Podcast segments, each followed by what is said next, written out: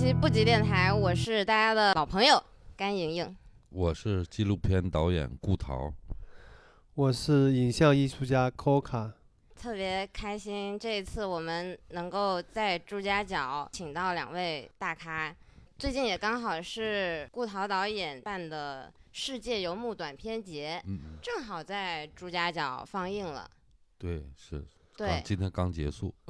呃，顾桃导演是我们呃，就是很多观众都耳熟能详的一个纪录片《汉达汉》，还有《鄂温克三部曲》。雨果的假期和奥鲁古雅，奥鲁古雅，对这三部电影的导演，呃想问一下嗯顾导，您这次来朱家角是一个什么样的契机呢？我就是在那个微信上先找一下这个朱家角啊，在之前呢，是我有一个朋友就在这边，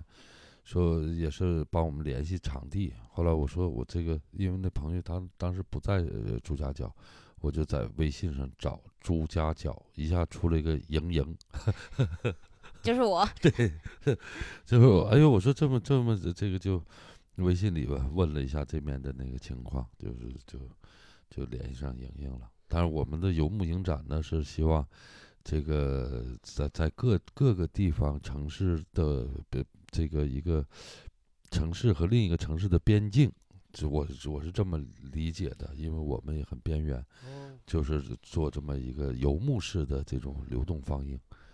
哦，原来是有特意去寻找一些边境的。对，但是这里要有一些在地的呃艺术家，就是也影像啊，还是这个呃音乐呀、本来就就对，这朱家角就特别合适。嗯就朱家角其实也有很多内蒙的那边的嗯朋友们，他们给我们朱家角也注入了很多那种游牧式的生活方式。嗯，我不知道两位这次在朱家角有没有感受到一些？我有啊，我有那个朋友昨天来了，带着橙子是橘子的，还带着乐器来了，但是他的呃那个孙鹤，哦，孙鹤，对，但是后来他那个因为可能这个有有点事儿先走了，我们这边电影还没放完呢，就准备放完在在那个联欢的时候他先离开了。那顾导可以跟我们介绍一下你们的世界游牧短片节吗？嗯，之前我是在草原上呢，是呃我和那个顾雪导演，就是这个呃联合发起了叫内蒙古青年电影周，是鼓励这个呃年轻人去做自己的电影，因为这个所谓自己的电影，就是可能更自由一些吧，就是不受这个呃商业资金的这种呃困扰，你自己有多少钱就用多少钱去拍。甚至有些时候，就比如说像做纪录片，可能最大的成本是时间，因为比如果我去拍一个主人公，其实可能是我的时间付出的可能会更多，只是你没有更多的时间去所谓的赚钱养家吧。嗯，但呃，从但是那个在草原上做了三届之后，呃，我们的那个营地它没有一个合法的手续，所以当时也是草原整理、整理整顿吧，就拆除了，拆除了。这个也也也是正好是疫情开始了，疫情嗯开始之嗯后，我就有那种预感，就是开始各地方开始要封控啊，嗯这个当然这个是就是三年前，我就我这那时候就想着开始做一些关于古老智慧的这个就是萨满文化吧，这个呃就把这个北方的到从我的老家呼伦贝尔到这个新疆的伊犁这一条线儿的，就从鸡脑袋到脊背，一直到鸡的这个尾部，就是差不多阿勒泰。我先做一下北方的这个这个叫萨满地图，呃，也是以纪录片的形式和这个最后完成一部书吧，但能不能出版和放映都都我都不考虑，因为这可能就是如果考虑多了，你这个事儿就想做的事儿就做不成了，就就这么嗯样的，完了最最后就开始，呃，就觉得游牧是一个现在很多人都都不自觉的已经在的那个状态里，嗯。只是以不同的这种方式哈，地域上的流动和嗯。这个、呃精神上的这种流动啊、流游走啊，这个我说包括友谊也在游牧，这个这个友情，甚至是婚姻，都是在这个好像在这个范畴里，嗯并不一定是这个草原上的这个逐随草而居，是是那种传统的这种游牧方式。嗯嗯因为但是我们还是希望，呃，能集结一些有态度的电影人、年轻人呐、这个，呃，对自己负责任，他可能，呃，这个是我们倡导的，做自己的电影。这个就就形成了现在的这个叫世界游牧影展，但是说，嗯哎，世界你们叫的很大，我说我们自己都有自己的一个小世界，我自我的一个世界，最后可能我们是在世界上游牧的这个放映，嗯，把我们每个作者的这个片子啊，这个不同的表达呈现出来，这个是这么一个呃初衷吧。您刚才说到的那个游牧的概念，让我想到现在其实因为疫情，有越来越多的所谓数字游民，就是他们呃可能把工作都放在了线上，比如说他们可能是呃一些社交媒体的博主啊，或者是他们的工作可以是呃通过网络的传递可以完成，然后他们自己个人的肉身就是嗯到了世界各地去旅行，或者是就是他的肉身不受那个工作的束缚嗯，就变成了数字游民。所以我觉得您的这个世界游牧呃短篇节跟这个概念其实挺搭的。嗯，对，可能嗯对，但是我们可能就是，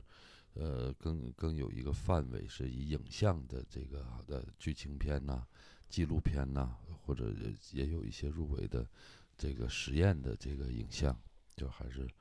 这种偏作者电影的这种方式集嗯结，嗯 Coca 也是我们朱家角的老朋友了，也是艺术家。然后您也做很多家庭方面的影像，就不管是平面摄影也好，也有也看到你一直在拿摄影机在进行拍嗯摄。有有，对你这三天都跟下来了吗？你对这次的短片节有一个什么样的感受呢？这个其实是我第一次参加这样的影展的，就正式的参加这样影展。因为我们在西安的时候嗯，顾导就跟我讲啊，游牧影展的事儿。然后，哎，到又到了这个朱家角，到了上海，我想我肯定要来，然后我就就来了。然后我就一直在看片，就是这个对我启发挺大的。然后我就跟顾导说说，我说我下回我要参加这个。因为我拍了相当多的影像、呃照片和录像，也有包括身边的朋友，呃也也有自己的家庭，所以很多东西就是我还没来得及去整理和剪辑，所以我就我想呃正好有这种契机的话，我会去做这样的工作，然后剪辑一下，然后可以参加这样的影展。参加这样影展以后呢，就是说就很好的一个平台，就大家可以。可以去交流，然后呢，比如看完以后也会激励大家去拍摄，嗯呃，比如我看完以后，我就觉得，哎，就随时随时记录这种东西其实非常重要，对吧？然后人呢，时间久了以后，有可能就会疲掉啊，拍一段时间，后来就慢慢的摄影机也拿不起来，所以我觉得看完以后，我还是挺激动的，就是对我影响还是有，对，嗯、我觉得特别感谢就顾导做这个影展，我觉得他不光是自己的作品特别好，然后还有做这样的一个游牧影展去，呃，让大家聚在一起，这些片子去影响一些更多的年轻人和艺术家，我觉得这样是就让我们更多的人去记录身边的东西，然后然后慢慢的去反映这个时代到底在发生了什么，我觉得这这特别有意义的，对。对，嗯。呃，我对那个顾雪导演他当时说的一段话，我印象特别深刻的，因为当时有一位观众就说，哎，感觉有很多是呃学生短片，有看到一些可能稚嫩的部分，然后顾雪导演就说，其实。呃，这个短片节的意义可能就是在于它不像说那种大的影展什么的，我就放一个非常呃 production 非常好的片子，然后我就走个红毯嗯就就完了。这个影展它召集了这么多的年轻的导演，然后大家住在一起、吃在一起、玩在一起，然后一起看片子、一起交流，然后一起烤火、一起做饭。呃一起跳舞，我觉得这个氛围非常棒，特别像虽然不是一个朱家角这儿没有蒙古包，但是我感觉您这个影展带出了一个蒙古包的感觉。啊，对，就是就呃，因为我们从呃征片的时候就就就已经征了很多片子，这里有比如说纪录片也的这些种类吧，专题片呐、平台纪录片呐、或者是这种院线纪录片呐、还有这个甚至也有这种广告式的纪录片呐、宣传片，也都都都能呃接收到。但是我们的选片人，我说首先我们不需要把电视台还能放的片子，或者是平台上能放的片子，我们再去做这样的这个影展。我们更鼓励这些，呃，我倒觉得跟年轻没有关系。像我们内蒙青年电影周的这个口号就是，这个青年是一种状态，电影呢是一种选择，是我们因为喜欢电影，其实跟物理年龄没有关系。所以，这嗯，这个是我们的这种从征片开始。再一个就是很多时候我们并没有设计是什么样的现场啊，怎么样交流，就就像我们这这一次似的，呃，最后我们没有请这个什么开场的音乐嘉宾呐、大家就是来了，可能是导演就更随性的这个，像雨果唱了个 rap，还有一个导演自己就是弹琴呢，这这个这这唱歌，就是我觉得更更自由一些，更自然一些。嗯更是这个呃没有一种就是那种呃恢恢宏啊，或者是一种什么规模啊。因为我是觉得，在这个时代，我们是自说自话的时代，让我们自己能够微弱的去表达一下自己，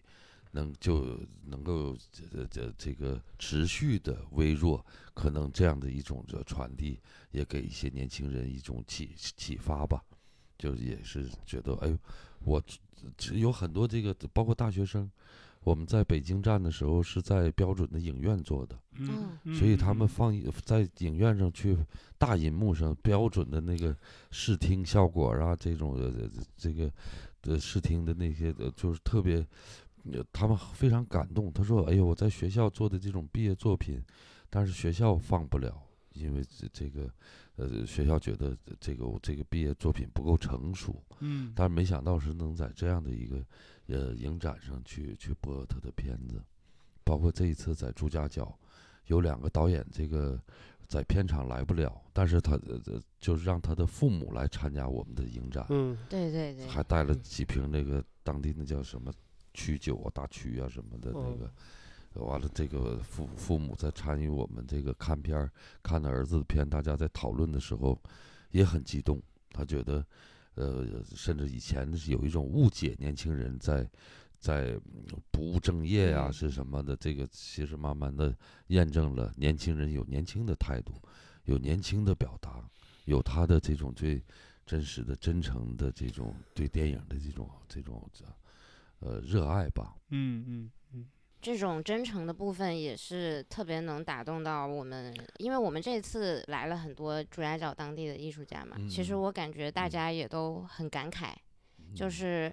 因为朱家角平时的氛围其实也非常的融洽，也经常会办一些类似的活动，嗯。大家吃吃喝喝、看展、玩儿、交流。呃，但是有这么一个影展还是很难得的，而且又同时能够见到这么多的导演，然后可以跟大家一起近距离的去交流。嗯呃，不管是短片也好，交流艺术也好，我觉得这个氛围特别嗯棒。这个主要就拉近了这个电影和普通老百姓的距离。对一般电影就是觉得在影院看，然后啊要花大制作啊什么东西。对。对对然后这次里面有很多片子，也有大制作的片子，嗯也有那种 art video，你在嗯美术馆才能看艺术对家拍的东西。所以我觉得这个是特别好的，就是说你就好像人人都可以，对吧？成为一个电影人那种嗯感觉。对，我还挺意外的，就是因为我们这个选择在这个朱家角，但是一开始我们想就是像内部观影一样，嗯嗯，但是陆续了来了这个本地的这个艺术家，就是我我今天我们结束的时候闭幕的时候，我说今天我们来的观众都是艺术家，因为他只有这种这种艺术家的这种敏感、这种嗅觉，他能够这个感觉到这种这种气息，这种这样的一个气氛，对，就是好多也是上海赶来的。对，呃还有徐对对，还有徐徐州这个哦都这个周边，嗯，作者我们有这个青海的这种藏区来的哦作者，这个还有乌鲁木齐的导演。对，还还有乌鲁木齐的，对，还有那个伊嗯犁来的。嗯那这这个短片节对您来说，嗯，从筹备到现在，您有遇到什么样的挑战吗？嗯，我说我一直做的就是力所能及的事情，就是以我现在这五十多岁的一个年龄，包括我最早自己做纪录片，就是这个人说，哎，你不拍你拍纪录片挣钱吗？我说很没挣过钱呢，挣挣这有那个上我得过上海那个纪实频道那个呃叫那个什么白玉兰的这个自然类金奖，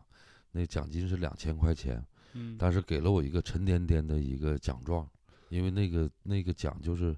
他们说是中国十七年这个都没有人得过这个自然类的这个金奖，啊，还有其他的参加国外的一些影展。嗯我说，那么我可能对我更重要的是一种精神上的那种这种这种鼓动鼓励啊，是嗯什么的这个，嗯，是是这样。像这个影展也是，我们也是因为喜欢电影，喜欢这个纪录片，而且喜欢和年轻的这个电影人交流。其实我们在向他们是在学学东西。我们在征片的时候，嗯能收到呃几百部这这种短片，两三百百部，呃，那我们在评评委的时候看的时候，我们其实已经在学习，在跟年轻人做一种连接了，嗯嗯嗯，所以这个是可能最最最最重要的。但是其实呢，我们光有热爱了，但是这个因为做这些事情还要有很大的付出，一个时间的付出，一个这个经济上的这个对，资金方所以我们还这个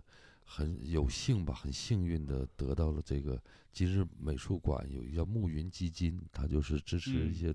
独立艺术家的这种项目，我们嗯得到了几万块钱，这样能够负责一些导演的住啊什么的，这个呃吃啊这个呃这样的一个一个一个呃费用吧，就平衡一下。嗯嗯但是每年我都自己也要要要，呃，出几千块钱吧。这有有些账对不上，就是我和顾雪来去 填这个，嗯，但是很开心。这个、嗯，用爱发电，对这个、嗯这这个这个非常嗯奢侈，嗯有嗯有这么多年轻人，因为这个你有这样的一个平台，嗯他能够展呃看到他自己的这个作品。对，我觉得这个是，就像我说我为什么做这个，就是我年轻的时候，我在想做电影的时候，我想做纪录片的时候，嗯。我我既不想上电影学院学那种学院派的东西，也不喜也不想那种传媒大学的这种传播的东西，这个这个，所以我说都是一种模式，都是一种这个我这个，但是如果有当时要是九十年代或者两千年的时候，有我们现在做的这样的影展，那肯定是让我的纪录片的生涯再往前提几年，甚至十年，这这个啊，这样的一个想对法，对嗯嗯这个是。对，嗯，就是我们年轻的时候太，呃，太孤独了，太孤单了，这个荒废自己，没有这种就是有有理想，有有对电影啊或者艺术的那种追求，但是我们看不到更有跟土地呀、跟空气呀、跟人最近距离的、最最直接的这种跟我自己的呼吸有关系的。嗯都在一个就是这这个陆续讲座里啊，是是这个这个学习的那种课程里，嗯嗯嗯，所以这个是就觉得这个是我们现在这个呃要做的，放开这这些东西，用你自己的本来的能力、本能，不一定我说不一定非要做纪录片呢，非要做电影。但是你本来的能力，你的那种潜在的这种意识里有这样的一种冲动，嗯对，那有这样的一嗯种这个那种呃激情。我说我去拍片的时候，我拿起摄像机去到火车站的那个路上，我就开始起鸡皮疙瘩，嗯我就那种汗毛都在立起来。嗯，我说这种冲动，这种兴奋对那种亢奋的嗯那种，嗯那是那时候这个，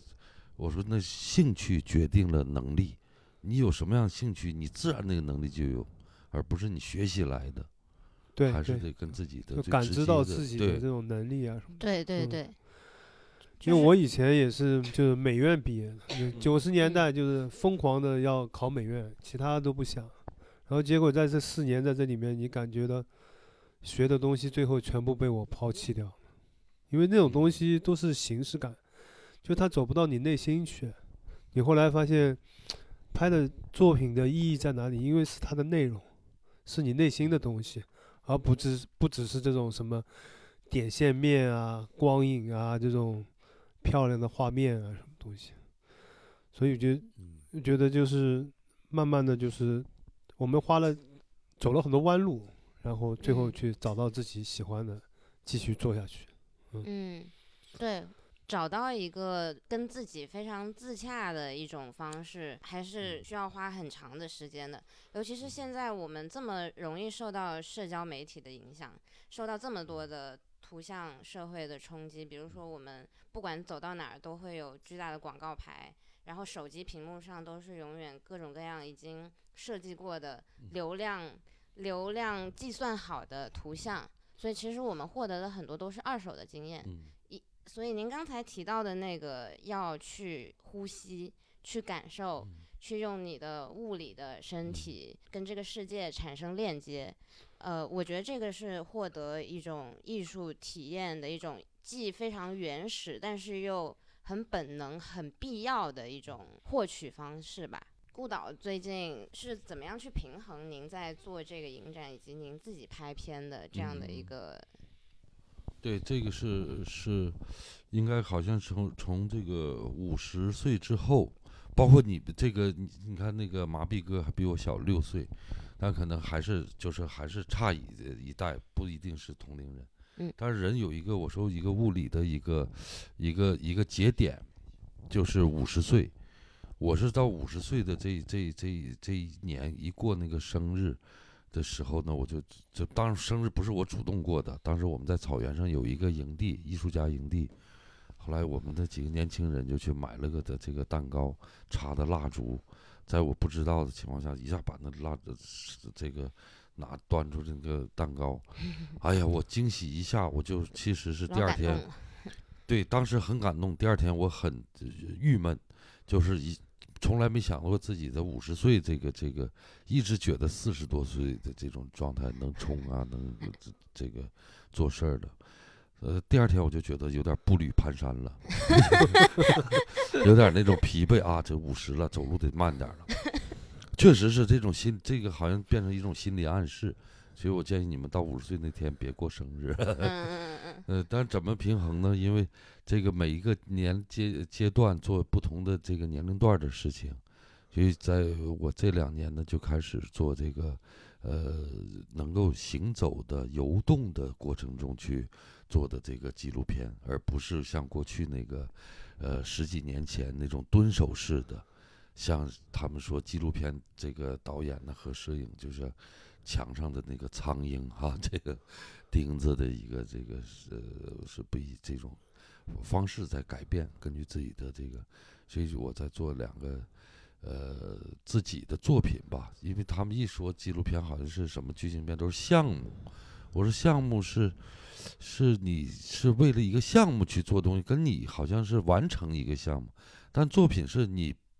就想这么干，就想这嗯么的这个、去去去完成这这个是去解决它，要不你这个嗯。心里不安。嗯，他这个这这是我这么理解的，所以做一个萨满地图，做一个中国这个呃导演地图。但是，这种导演我是有选择的，是选嗯。择在呃二十年前开始做这个呃独立电影的吧，这个这嗯。这样的这个嗯、呃持续的在做自己作品的。嗯他因为有的就可能做了一个作品，虽然很好，但后来就消失了。嗯他可能嗯去改做这个，嗯有改做商业去了。嗯啊，这个这个这也不是在我的这个版、嗯版图里吧？嗯嗯这包括就是以前我们特喜欢的一个这个一个广告片导演，那叫李李蔚然，他嗯哎呀就二十年前他那个广告片拍得很好，但后来发现他也做电影了，啊。做电影，但是好像这个呃嗯再后来看不到他的那个那个电影，就是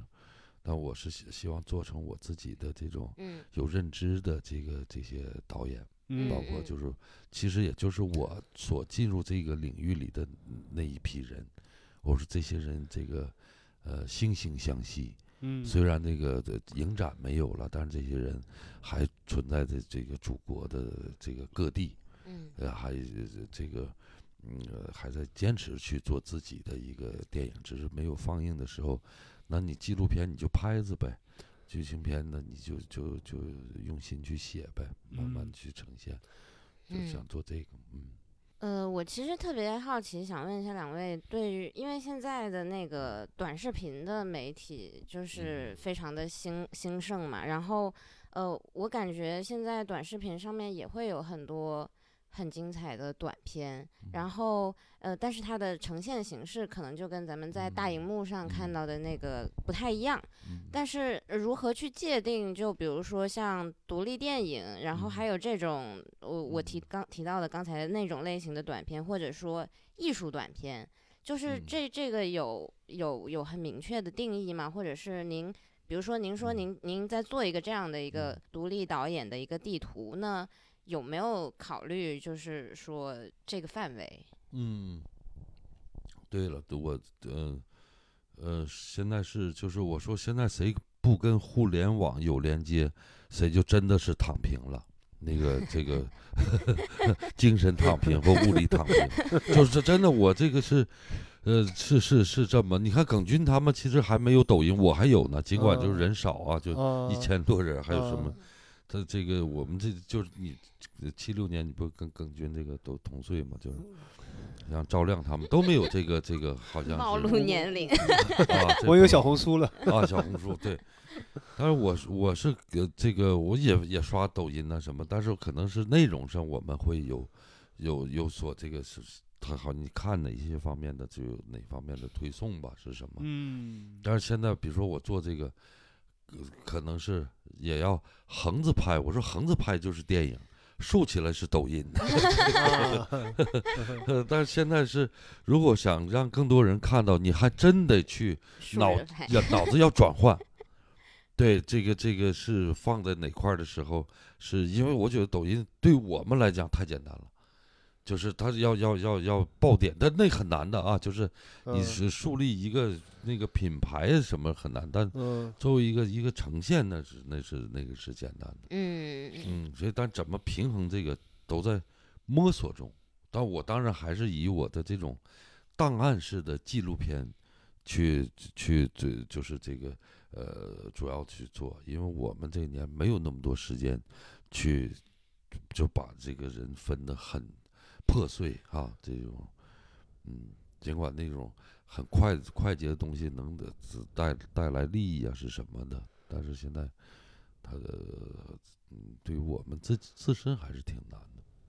但是我想起了你一开始说的那个之前的那个，就怎么平衡创作。我们现在这个这小的团队呢，就像我说，像过去蒙古军人这个冷兵器时代的，就战争时代的这种做法，嗯大家在就是不同时间的段的集结。比如说征片的时候，我们只要发出公号，我们征这样的这个短片呐、嗯。这个这这，但是不能短到像抖音、快手啊，呃，这个这样的这个这个这这时间段，至少得十五分钟、二十分钟以上，六十分钟以下。嗯。嗯。完，这是征片的这种时间段，比如说嗯。三月份到五月份征片，嗯。我们再请一些初评委，他嗯。们是首先知道我们的这种呃这个影展的这种呃这个什么就是调性吧，嗯。会去掉那些电视台的嗯。呃，这个上来就是呃加解说啊，假音乐的，嗯。甚至是航拍呀，就是嗯。上来就是大全景的，这就是就是类似这种吧，宣传呃、宣传的嗯。这个这个这个去掉就和完了之后，我们再再请这个呃呃这个呃中评委在做选择。但是其实我我我是觉得，更多的这种工作量都是在就是我们的这个志愿者这个这里，我只是把把控一下这个我们自自己的这种呃游牧影展的这种调调性调性吧，就是嗯嗯，完了最后就是，呃，我呃可能今年在草原上五天四夜或者六天五夜，大家在草原上这个这就这个围着篝火呀，可能去去看自己的电影啊，就是就是让更自由、更自然一些。这个，嗯，嗯，感觉更像是一群志趣相投的人的一个狂对欢。对对，嗯，所以就是还不耽误自己的创作。我说让我完全的去做做这种行政的这个，因为任何一个影展它都是，更大量的工作是行政，我们就避开避免这些。嗯嗯去找赞助啊，去嗯这个什么这个呃什么的物料要整什么，嗯要做成手册呀，这个呃设计啊什么这个都很费时费费时对，费力的，呃费钱。那我们就简洁。我好了，我有有那个五六块钱的包，我们绝对不会订十块钱的那个包，不在那些东西去去做什么，跟别人什么这这个拼那些，就是吃饭我们就大锅饭。这两天马逼哥这个，呵呃，每顿饭都都都在，吃大三五锅饭，吃十人三五十人一个大锅，嗯这个我嗯印象特别深，第一天吃的那个哈萨克导演导演的那个做的手抓饭，对，对，那个特别好吃，而嗯且特别管饱。嗯是，而且就是在那个大院子里面，就是那边有很多枯山水，中间还嗯有一个、呃篝火，对是，迷你的小篝火，嗯，特别有感觉。对，火就通宵放映特别好。对，累了就睡，然后饿了就厨房找吃的，然后继续看。对啊，早上啊对，早上我五点我又又煮了一一一锅那个方便面，啊！等我再醒醒了去看的时候，方便面也没了。嗯，我四点半才走的，然后您五点就做方便面，早知道我再留半小时了。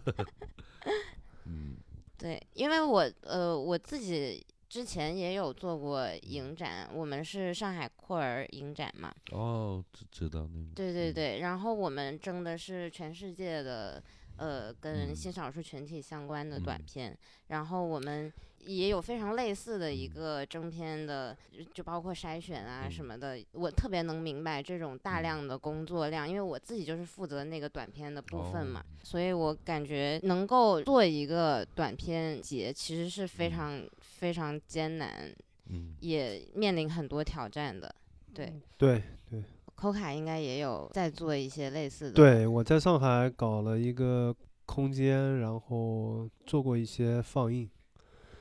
但我的这个放映呢，就是只有头一天晚上你才能知道地址哦，啊。对。然后呢，我还设置了设置了一个必须要到这个微店去拍一个票嗯。啊，因为这样的话就是你会把一些乱七八糟的人就审查审掉，因为有些人不愿意暴露自己，所以他们因为嗯。你去微店注册都是要实名的，所以哦就是这样的话，你会过滤掉很多不喜欢。然后我们每次也就十几，最多十几二十人，就这种很很小型的，嗯，然后真正喜欢的，嗯。嗯，因为我觉得有些时候，哎，他出了钱，他就真的很喜欢，他就来就会。嗯。给人看嗯。我记得有一次好像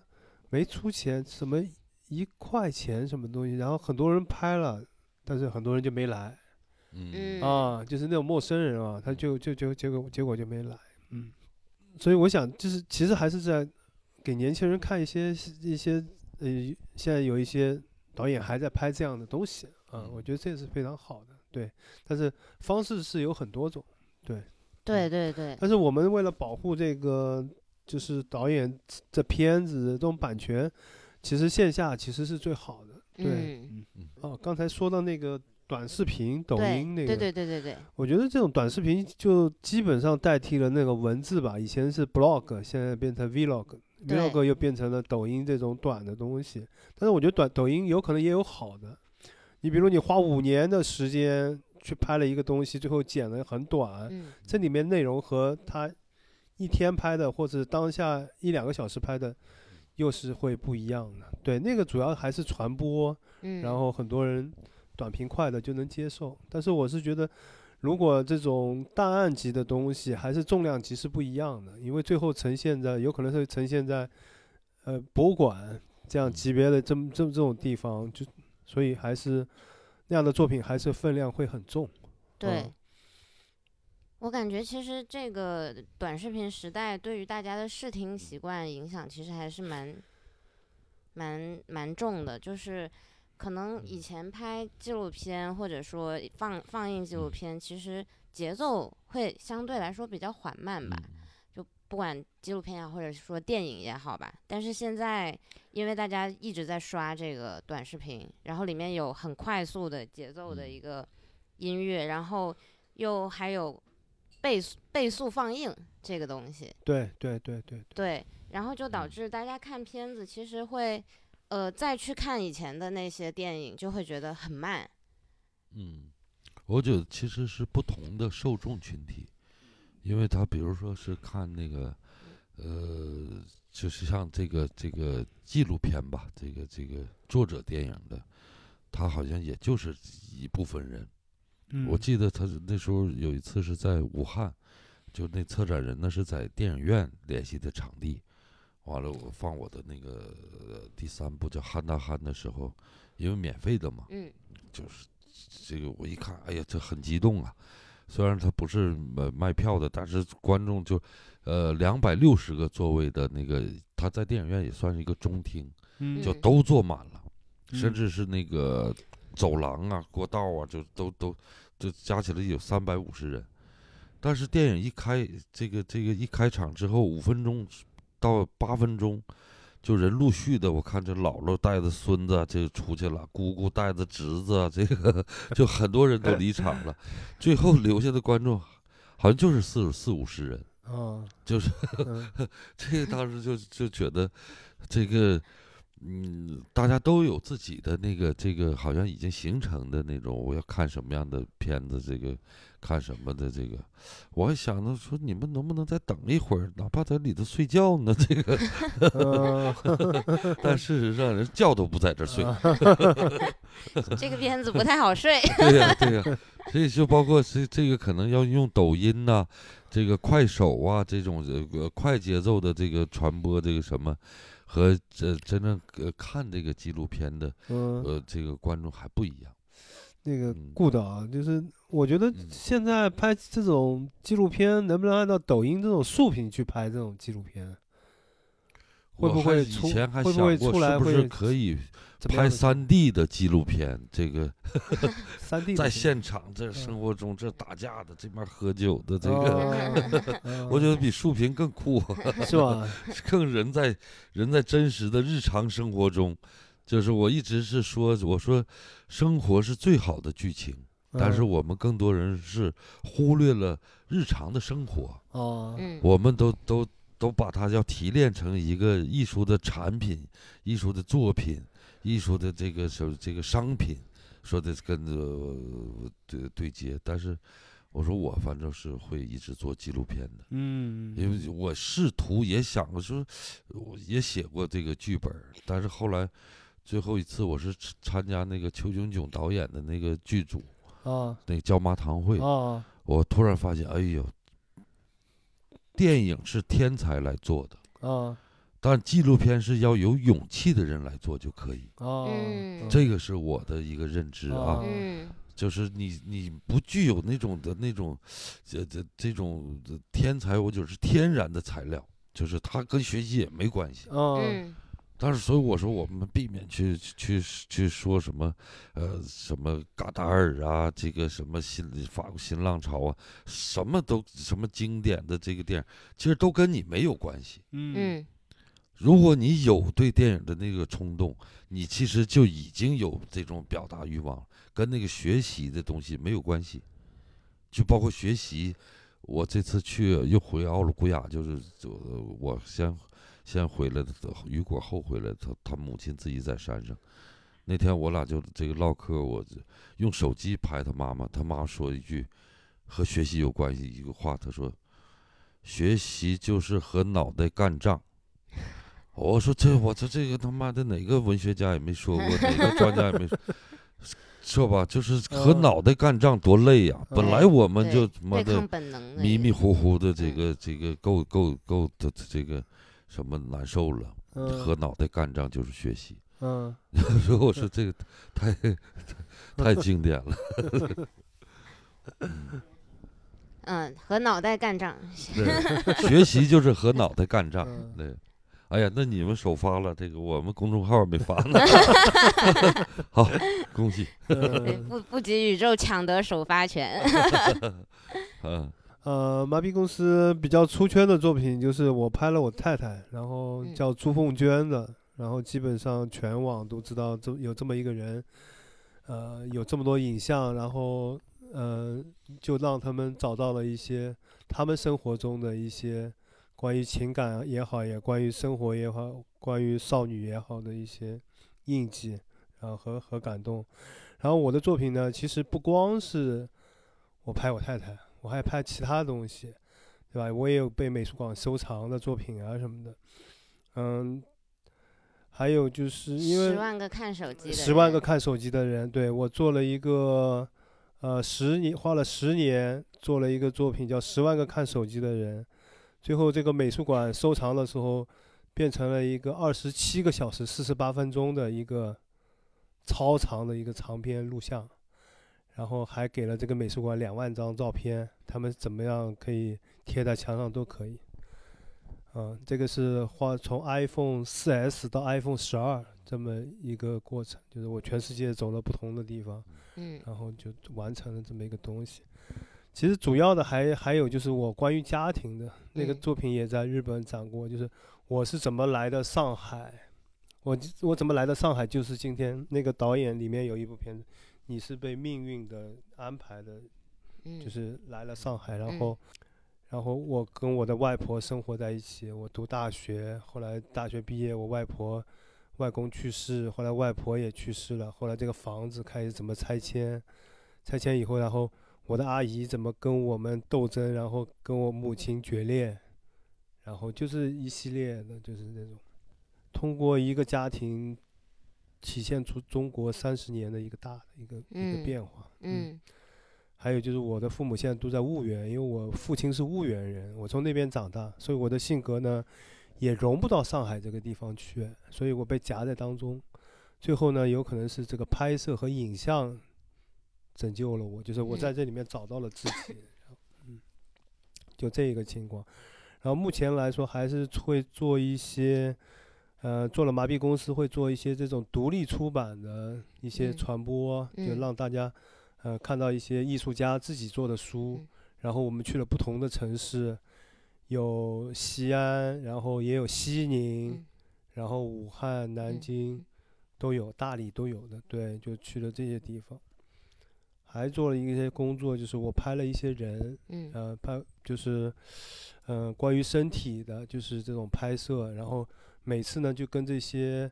呃，被拍者会聊天，嗯，聊很久时间，然后嗯。聊完以后就是也有视频和嗯。声音，嗯、这些部分有整理出来吗？这个这个东西基本上在一个素材的阶段，因为，嗯、我想这些东西有可能在中国也不大方便去展示，嗯，以嗯。后等有机会再说吧，啊，嗯，嗯，基本上现在目前就做了这些工作，嗯。我觉得 Coca 对我来说是一个未见其人先闻其声的。我经常经常跟别人这么介绍，就是你还没看到他本人，但是你已经听到那个快门声，啪啪啪啪啪啪啪啪，像那个机关枪一样的就已经出现了。对我我也有这种感觉。我说，我们这样的一个一个一个展览，他这几天都在在和我们这些导演呐、和这个艺术家、呃这个观众在一起，在那这这个包括昨天的那个呃通宵的那个放映。我说我因为我一直感觉他是一个特别快的，在这儿像突然袭击似的，对，完了就会这个游击到另一个地方，是这样。但是没想到这几天，你看他现在有点憔悴了哈，就这这个在我们影展上 憔悴的。但是因为我我要多看一些片子，我觉得这片子确实，呃，我看完以后我就知道，一部电影就是像一个展览一样的，嗯就是说你怎么去呈现它，嗯然后你怎么整理，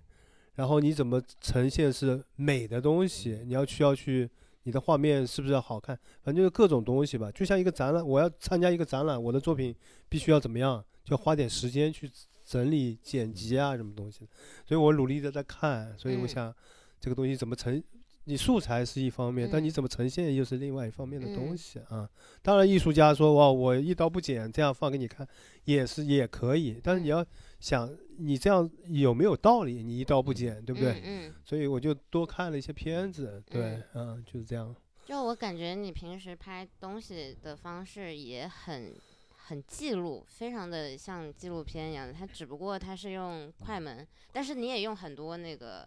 呃摄像嘛，就我看这两对年他更多的拍视频。对对对对，它是多方面的，就是可能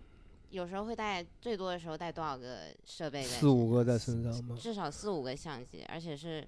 不同的嗯，什么 GoPro 啊，什么胶片相机啊，数码相机啊，手机呀、嗯，还好了，我现在已经跟以前稍微稍微会不一样，但是我一直觉得记录呢是一个特别好的一个习惯，就真实的东西是最最重要的、最最最伟大的，就是包括看很多剧情片，其实也是筛选过怎么怎么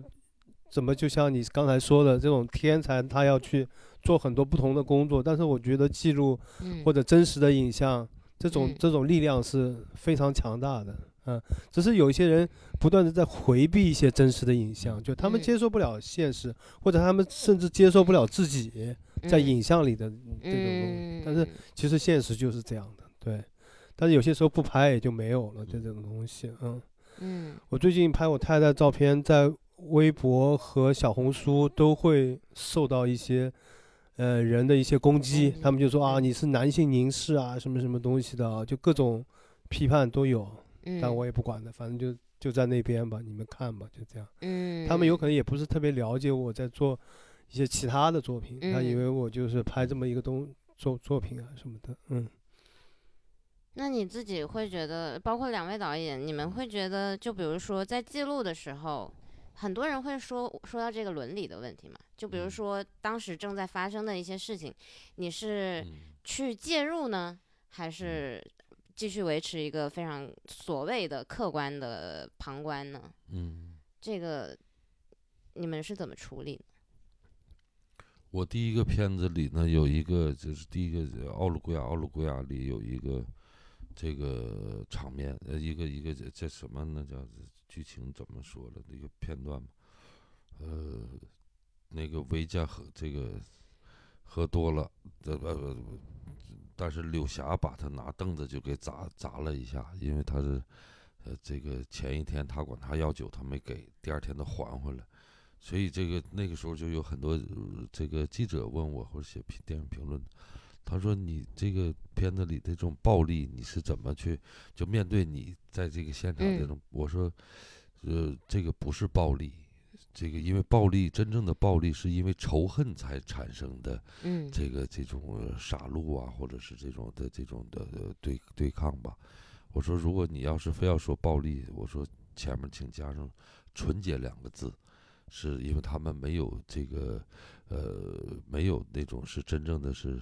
因为利益而去伤害对方，嗯，就是像小孩儿的这种。但是现场已经在发生了，你要是 有的有有也有过去也有这样说，把机器放在那儿了，完了也是拍到了，你去拉架似的，这个把两个人拉开。我说我不会去这么做，因为已经砸了，已经砸了。那我就赶快用我的方式，这个一个手拿着摄像机，一个手拿着那时候没有微信，就短信，我就赶快发给他们那个医院的那个院长。嗯但那个医院就一个人，就是又是院长，晚上又是下夜的值班的，又是这个出诊的这个嗯大夫，他几分钟过来就把这这个伤口就缝上了，就是，所以这个就是在现场。那我其实已经干预了，但是我当然还有人的这种，像说人伦理呀、包括说的这个纪录片的这个原罪呀、这个就都会用自己的方式去处理。这个没有没有一个什么叫经验或者一个标准对，用，自己的方式嗯去对嗯嗯所以这这个是这个是是我自己这样的一个理解。嗯嗯嗯，包括我在日本在十年前拍的一个片子，之所以没剪，就是因为最后一个我自己特别兴奋的一个镜头。我说我拍了，我从来没有拍一个星期就觉得把一个片子结尾拍掉了，嗯，拍完了，是因为那几个中国的那个年轻的，呃，叫这这个他们有呃当时的是呃遗孤的后代呀，还有这个妈妈嫁到日本之后把孩子带到日本的这个他们就是就是那种呃这个像一个小小流氓的这个小流氓的这种团伙似的，纹的情词是，因为那天这个在我拍一个星期时候。他们一个其中一个把日本人打了，喝喝醉了打了，所以我又就就就下去看那个人是真的是打坏了还是打什么了？这个完他们又要跑，因为警察也来了，所以那个时候我就没再剪这个片子。但是十年之后，他很多事情已经都是都过去了。那我想再可能再去日本，就能把之前的那个。这个这个片子剪出来，在十年之后，他们以什么样的心态呀？现在什么样的状况啊？嗯，因为纪录片它是，它它是不是解决问题的？是提出问题的。嗯，它在各个年龄段里的这种发生的事情。嗯，所以我觉得这个是是就每个人作者是吧？我们就如果说纪录片导演，就按自己的方式去去解决自己的这个事情。嗯嗯嗯，呃。刚才有场外观众提问，嗯说就是像拍咱们拍纪录片的对象嘛，嗯他们有很多人可能是会对镜头有一定的不适应。那嗯一般来说，您会花多长的时间去让他们适应这个镜头，或者说您用什么样的方法，嗯去让他们卸下防备？嗯，可能是比如说看片子的人，这个呃，就是因为片。纪录片也好，剧情片也好，剧情片是按照剧本去来拍出来，而现场的完成度、服化道啊、灯光这这些来共同这个各个兵种作战的这个形成的，到剪辑再加后期。我说纪纪录片呢，它就是就是在现场哈，这个这个，呃，那它已经呃发生的。哎，我这酒是不是喝的有点多了？刚才这个 还不够多吧？是啊，对，再多点就又又又清醒了。不过我特想说的那个，你刚才说的是呃啊，花多长时间适应？所以我说片子是剪，纪录片也是剪出来的。嗯，是你觉得我拍的时候，这个主人公可能一直看着镜头啊，或者什么，就也是跟自己的这个所谓的这个导演或者摄影师有关，我们就剪掉了。但是我我的片子呢，就是如果说是问我的片子，我说我用了一年的时间，让我的这个这个纪录片的主人公能适应这个镜头，或者是忽略这个镜头，因为最早我是拍那个酋长的儿子，他是一头卷发，这个这个巨容高手，他就说。老姑，你别老拿那玩意儿对着我啊！我不乐意上电视。他以为我是电视台的。我说你要不愿意让我拍，你就眨巴一下眼睛。所以他剧容的时候，一看我拍他，他就眨眼睛，我就放下了。他那个劈绊子的时候，他喝酒的时候总在眨眼睛，我这时候就把机器放下了，因为你得尊重主人公。但是慢慢我发现他眨眼睛次数就是越来越少。就是到最后，好像是他做事儿的时候，在看我拍没拍，没拍反倒是有点着急 就是这个适应这个这个过程，适应摄像机了，对，眨眼睛不？对，眨眼睛，就是又刚才说了那个小红书的说男性凝视了，就是我拍过钟凤娟有很多哭的一个状态，特别真实。一哭我就拿相机在拍，反而我没有第一时间去安慰他。但这个也是我们情感的一个磨合的一个过程啊，因为这个东西刚开始不是一个作品，这就是我们生活的一个记录，所以，呃，我就是这么去做了。然后呢，现在肯定哭的也少了，但是现在我拍的也拍不到这种哭啊什么的，我也不大会第一时间他哭了我去拍他嗯嗯，这种就是。别人看来的伦理，就说啊，你这他哭了，你怎么还在拍他？你不去照顾他，就是这种。然后朱凤娟在有一次的那种访谈访谈里面聊过一个事情，她说，她说我要生孩子，马上生孩子了。她说，这肚子痛的不得了。她说那时候他还拿一个摄像机对着我，然后他我恨不得就把他摄像机给砸了。然后这个就被别人断章取义的，嗯，拿到复制到这种地方去攻击你的一种一一种文字了。嗯但是我太太呢非常理解我，就是说，因为这些照片是她过了七到八年以后，她才看到这些照片。她看完以后，她就泪流满面。她说嗯很多记忆她已经忘记了。她说嗯你没有你那一瞬间的拍摄，我已经真的就忘记了这些东西。但这东西真的真实的存在过。嗯嗯因为我以前拍照片，我回头看一看，我拍朱红娟还是拍的比较好的，因为我每次都拿闪光灯、傻瓜机就这么拍。以前我只会用 A 档和 P 档，所以拍出来照片都是虚的、糊的。嗯，在我年轻的时候，我拍照片确实就是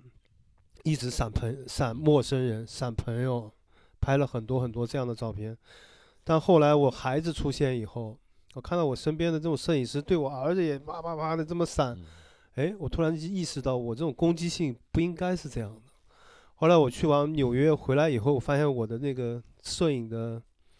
风格改变了。嗯我一样在拍别人，但是我不再用闪光灯直射。嗯呃别人了就是嗯有些时候也会带一个闪光机，但是熟悉的朋友会拍两张闪两下，其他的我就不大会去闪别人。嗯到后来发现我拍照片，哎，越来比以前更厉害了。就是我拍完以后，我能拍到别人很多放空和真实的一个状态，我觉得嗯那个就特别好，嗯，嗯所以就是慢慢的就改变了这种风格，嗯。但是我觉得伦理上面，呃，会有的，但是看吧。但是也有一些摄影师就以自己闪光灯多厉害而有更有名，嗯，对吧？这也是他的方式，这个我没什么好批判的，就是这种对对对嗯不同的概念。只是我已经改变了，我我不用那种方式。嗯嗯嗯，印象特别深，就是朱凤坚哭的那些照片。我当时看的时候也觉得，我我觉得更多的是一种对于你和他之间的关系的这样的一种好奇。因为比如说我有时候看纪录片也好，或者看到这种非常私密的影像也好，我在想的都是，就是这个镜头跟被摄者之间的这个关系很特别。就是你要有多近的距离，你才能多近的关系，多亲密，多入侵这个空间，你才能获得这样的照片，这样的镜头也好。我我觉得这个是每一个摄影师或者电影人的他们的一个特点。我觉得这个朱红娟这个作品上面，其实我觉得反而是朱红娟的作品，我只是一个摁快门的人，就是我回头是这么去想啊，就是说，首先一这个东西我就没有确立是什么作品啊什么的，因为后来也是因为我送给他一本很厚很厚的书，然后在美术馆的馆长，然后策展人看了以后，哎，他说这个可以做展览，然后就确定展这个，而且而不是展那些我的社会性的作品，展家庭就没有问题，就这嗯么就做了这个作品，嗯。还有就是你说后来就保持让被拍者很放松的状态，我觉得一个就是跟他们聊天，就是就是我们要更拉近距离，但是每一个被拍者对我来讲，他们事先会对我有一些了解，就对嗯我的作品有一些了解，他们才愿意。所以后来我们就再聊聊聊聊，就是会更放松，就是会甚至把他们小时候的一些嗯。东西，对原生家庭的东西，他自己的一些抑郁症的东西都给会告诉我。那我的我的好奇又来了。如果说可以这么近距离的拍，是因为你们熟悉了，关系更好，那有没有拍过你们很讨厌的人？讨厌的人也，嗯、不是说讨厌的人吧，就是我遇到过拍摄的人，就是我们今天约好拍照，结果没拍成，然后他就说，嗯、我觉得他是不是有点女权之类的东西？他就说，嗯、你老婆跟你这么年轻的时候，你为什么要让她怀孕？你为什么不戴套？然后，然后我就闷掉了，你知道吗？我后来整了半天，我反正跟他说了很久很久，我说我们现在还在一起，对吧？我这这照照片呈现在那边，嗯，是有道理的。如果我们分手了或怎么样，就是这些照片有可能会不再展出或怎么样哈。我说这是我们俩之间的关系，嗯对吧？我也为这个关系，因为我爱他，然后我们在一起了，我们继续在一起了，